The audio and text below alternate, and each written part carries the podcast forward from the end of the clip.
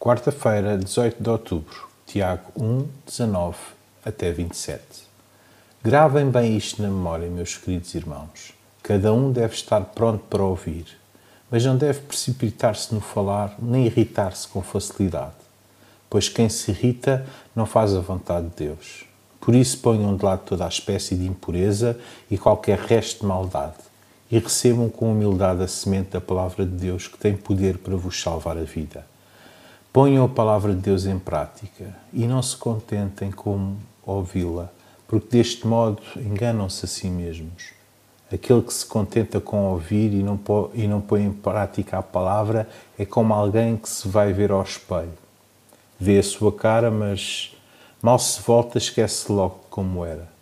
Pelo contrário, aquele que presta atenção à verdadeira lei, a da liberdade, e que continua a fazer caso dela, não é como um simples ouvinte que se esquece logo. É alguém que ouve e pratica.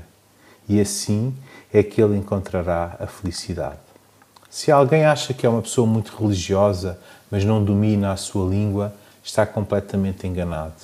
A sua religião é inútil. A pura e verdadeira religião diante de Deus, nosso Pai, é esta: cuidar dos órfãos e das viúvas nas suas dificuldades e afastar-se da corrupção do mundo. Este texto afirma que as nossas atitudes ou são boas ou são más. Não há meio termo. Tudo se define pelo sim e pelo não. A postura de bom ouvinte reflete bom senso. O crente deve assimilar a palavra que recebe, pois só desta forma pode ser um fiel cumpridor, atentando para a palavra, não se esquecendo do bem que recebe, sendo por ela capacitado para viver uma vida sã afastando-se tudo o que possa contaminar ao sair da sua boca.